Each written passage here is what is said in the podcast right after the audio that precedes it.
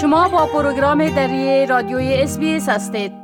افزایش قیمت سود ممکن است رشد قیمت ملکت ها را کند کند در حالی که وضعیت برای کرایه نشینان بدتر می شود در مجموع کرایه ها در مراکز ایالت ها به طور اوسط سالانه 8.6 درصد افزایش یافته است. در حال حاضر تمامی مراکز ایالت ها به جز شهرهای داروین و پرت قیمت های بی سابقه بلند را تجربه می کنند کانبرا با 16.7 درصد بیشترین افزایش را داشته است.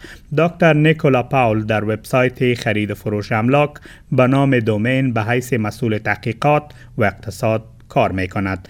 او می گوید که بازار در حال رونق است اما برای بسیاری مردم خرید ملکیت ناممکن است.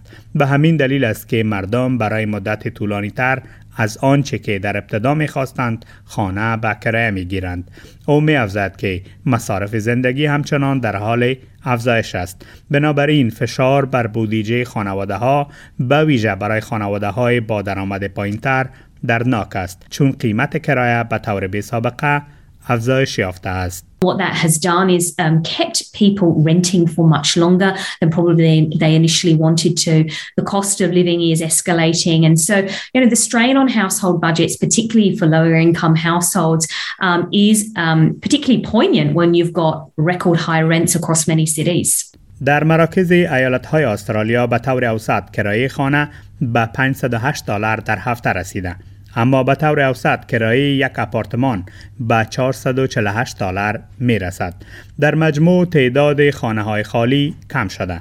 این بدان مناست که تقاضا برای خانه افزایش یافته و عرضه کاهش یافته است.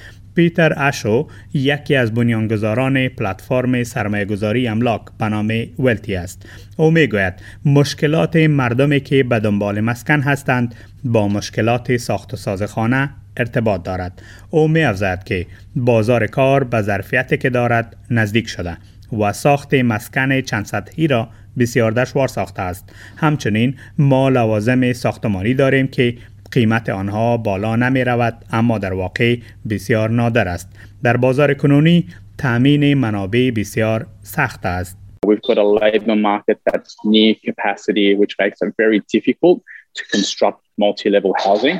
We've also got building supplies that are not only going up in price, but are actually very, very rare. It's very hard to get supplies in the current market. شورای خدمات اجتماعی استرالیا می گوید که وضعیت در شهرهای بزرگ و مناطق اطرافی استرالیا غیر قابل قبول است. کاساندرا گولدی مدیر اجرایی این شورا می گوید که حکومت باید خانه های دولتی بیشتر بسازد و کمک های مالی و کمک در کرایه خانه را افزایش دهد. او می گوید دیده می شود که مردم به دلیل ناتوانایی در پرداخت کرایه خانه اخراج می شوند و بسیاری اکنون دوباره شروع به زندگی در موترها و پارک ها کردند. We are increasingly seeing people being evicted for not being able to pay the rent, um, and many are now starting to live again in cars, um, in parks. That kind of level of homelessness is with us, and we're a very wealthy country overall. There's no excuse. We shouldn't be here. علاوه بر این یک تحقیقی که از سوی انستیتیوت مسکن و شهرسازی استرالیا انجام شده نشان می دهد که در مارکت خانه های کرایی با درخواست کنندگان بر اساس سن، جنسیت، گرایش جنسی و نژاد تبعیض صورت می گیرد.